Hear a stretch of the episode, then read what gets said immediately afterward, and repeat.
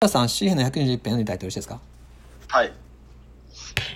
私は山に向かって目を上げる。私の助けはどこから来るのか。私の助けは主から来る。天地を作られたお方から。主はあなたの足をよろけさせず、あなたを守る方はまどろむこともない。見よ、イスラエルを守る方はまどろむ、まどろむこともなく、眠ることもない。主はあなたを守る方。主はあなたの右手を覆う影。昼も日があなたを打つことはなく、夜も月があなたを打つことはない。主はすべての災いからあなたを守り、あなたの魂を守られる。主はあなたを行くにも帰るにも、今より常しえまでも守られる。はい。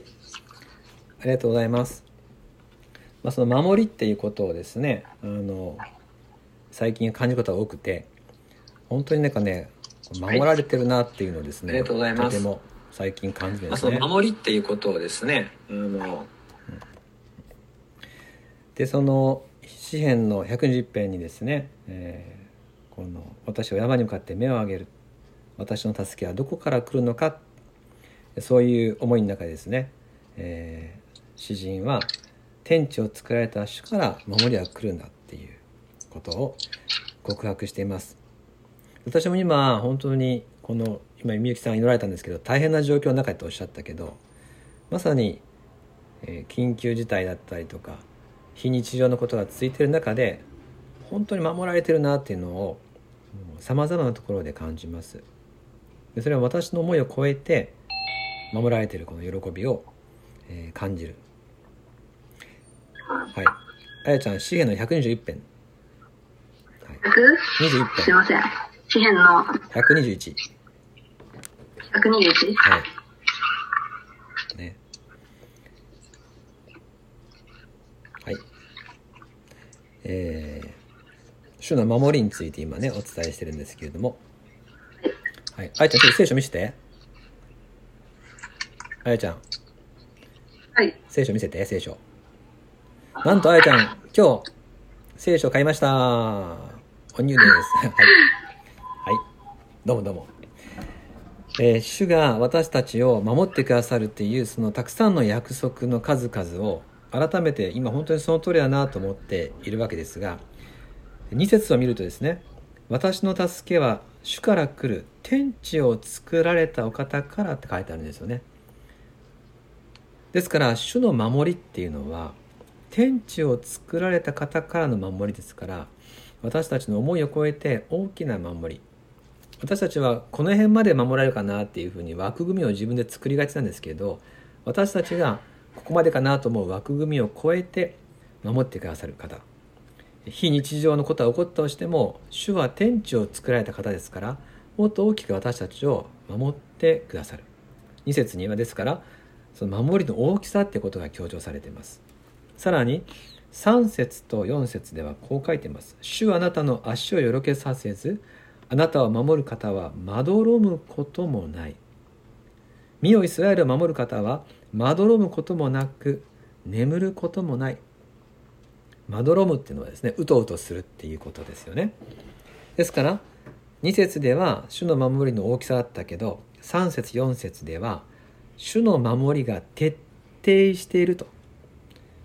神様私たちを、えーうっかり目を離したりしない。うとうとすることもない。寝ることもない。主はいつも私たちを見守り続けてくださっているということが約束されています。一方私の方私たちはですねまあしょっちゅうまどろんでるわけですよね、えーよく気を抜きます、えーいろんなことをうっかりミスをします、えーそして神様のことだって忘れちゃったりします。ある時は疲れ果ててしまいます。またすごく弱ったりします。でそういう時にですね私たちは思うわけですね。ああ疲れたらダメだとか弱音を吐いたらいけんうとうとしたらいけんっていうふうにね自分でこの自分にですねダメ出しをしますよね。弱い自分を見るとこんな弱い自分はダメだと思ったり。こう眠ってしまっている自分の心に対してああ残念な自分だと思ったりする。そして変な話なんですけど疲れている時ほど私たちは自分に厳しいんですね。焦っている時ほど自分にですね弱ってはいけない疲れちゃいけない頑張らんといけんと。なんかもう弱ってる時ほど余計鋭く自分を責めたりします。なんでそうなんか私はよくわからないんですけれども、えー、そうやってどんどん悪い循環になっていったりしますよね。しかし聖書は言うんですね。主がまどろむことはない。主が眠らない。っていうことは私たちは疲れてもいいってことです。私たちが弱ってもいい。私たちは休んでもいい。だって主が守ってくださるんだから。主がまどろむことない方なので私たちはまどろんでもいいわけです。どうぞ自分が疲れてるなとか、えー、今ちょっと焦っとるなとか弱ってるなって時にそういう自分を責めないで「主よ私は今疲れてます」「私は今弱ってます」「私は今焦ってます」「余裕がありません」正直に神様に対してそんな自分を差し出してくださっていいんです。それは聖書がそう言っている。そういう中で最近ですねあの教会に来られる人たち読んだ聖書の箇所をですね思い出されるんですが、まあ、ちょっと開かないんですけれども箇所だけ言うとですね民数記24章の1節から13節というところ見ますとですねここにですねあのバラムとバラクの話が出てくるんですね。でそれはどういう箇所かと言いますと、えー、イスラエルの民をですね、えー、恐れたこのバラクっていう王様はですねバラムっていう占い師を連れてきてですねイスラエルを呪えって言うんです。呪えって呪いをかけろ。悪いことが起きるように祈ってくれって言うんですね。でそれで、えー、このバラムがですね呼ばれてくるんですが、えー、遠く離れたところからおびただしいイスラエルの人たちが休んでいるのを見て祈ろうと思ったんですが神様がこのバラムに対して呪う言葉を許さなかったんですね。バラムの口から出てきたのはイスラエルのための祝福のお祈りでした。あの人たちに素晴らしいことが起きるように。もう祝福に次ぐ祝福が起きて、えー、あなたたちを祝福する人が祝福されるように。あなたを呪う者は呪われよっていうふうにですねイスラエルの民に対して神様の豊かな祝福を命じる祈りをするんです。もうそれを聞いてバラクバラクはですね怒るわけですね。あなたは呪うために来たのになんで祝福するんだ？こういうことねなんとね3回あるんです3回繰り返される。場所を変えてこっからなら祈ってくれ。こっから祈ってくれ。こっから祈ってくれって場所を変えるんですがどこに行こうと、えーバラムはですねイスラエルの民に対して良いことが起きるように神様の素晴らしい守りを祈り続けるんです。そしてバラムは祈りながら本当に神様はこの民を愛している。神の御心は祝福だということをしみじみと確信するわけです。それでバラクという王様はバラムのことを責めるんですがバラムは言います。主の言葉には背くことができません。私は自分の心で祈ることはできない。主が告げられること。それを私は告げなければいけないんです。民数記の24章の13節。そういうことがここで記されています。でこの時に覚えておきたいのはこのバラムとバラクが3回にわたって呪呪いをでも祝福が呪え祝福を祈りますってやってる時にイスラエルの民は全くそのことを知らないんです。自分たちは全然気づかないところで離れたところから呪えいや祝福ですってことをやってるわけですね。気づかないところでそうやって守られている。また最近読んだあの第二列王記のですね、えー、17章というところ。なんですけどもそこではですね何があったかというとはい。あ違うわ。第一列王記かな。まあ、この箇所はちょっとですね、えっ、ー、と、今 自信がないんですけれども、こういうところを読みました。それは、ダビデが息子のアブサロムに謀反を企てられて、エルサレムを追われるんですね。それで、アブサロムがダビデをですね、やっつけようとするときに、アブサロムのそばにいたアフィトフェルっていうとても賢い人が、王様チャンスです。1万2,000人の兵隊を今すぐ集めてダビデの後を追いましょう。今なら彼らは疲れ切って気持ちが落ち込んでいます。今襲いかかったらダビデの家来たちもダビデを置いて逃げるでしょう。ダビデを殺しましょう。今ならやれます。って言うんですね。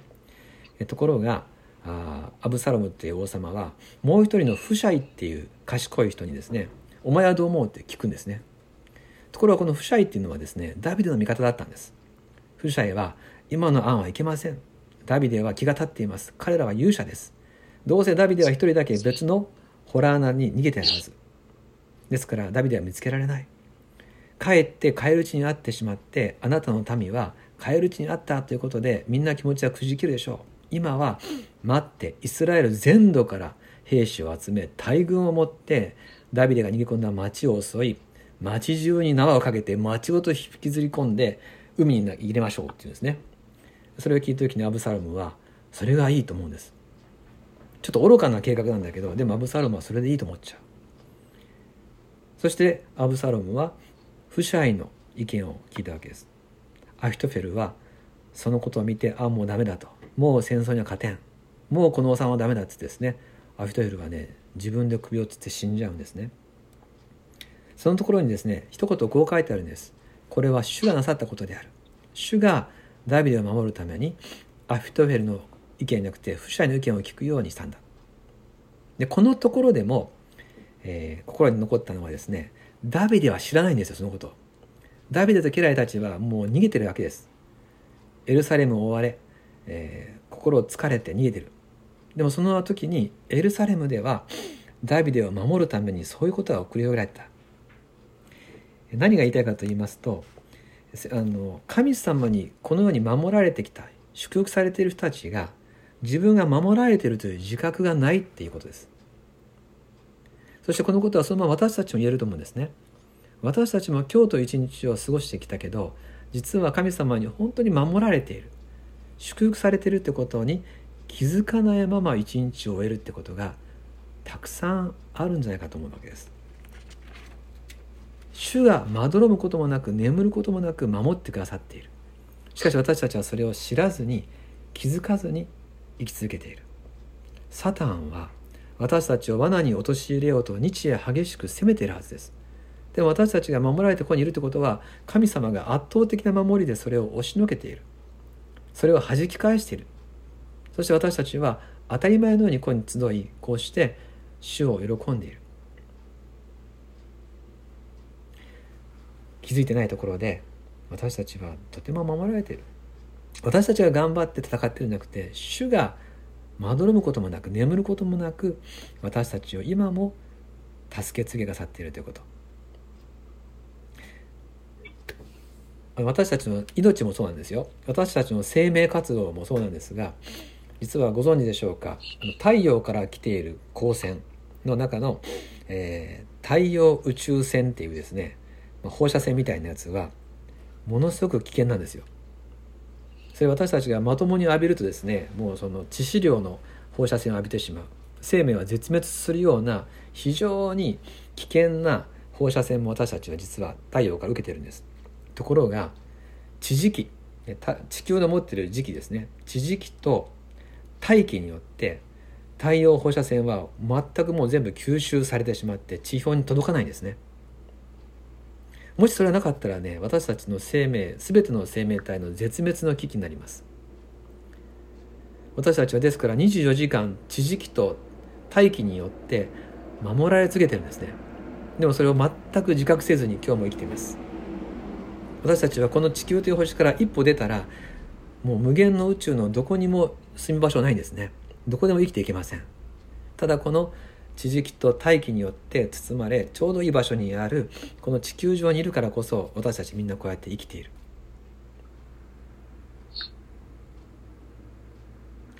私たちは守られて生きている。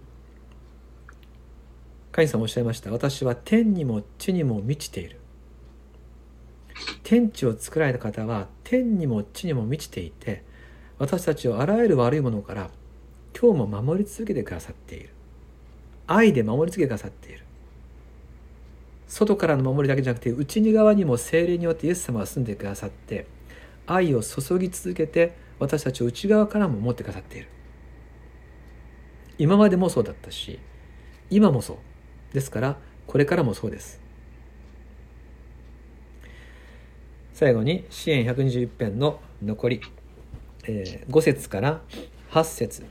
この言葉を本当に私たちの言葉として味わいながら読みたいと思います。じゃあご一緒に読みましょうか、えー、詩編の121編の5節から8節。3はい。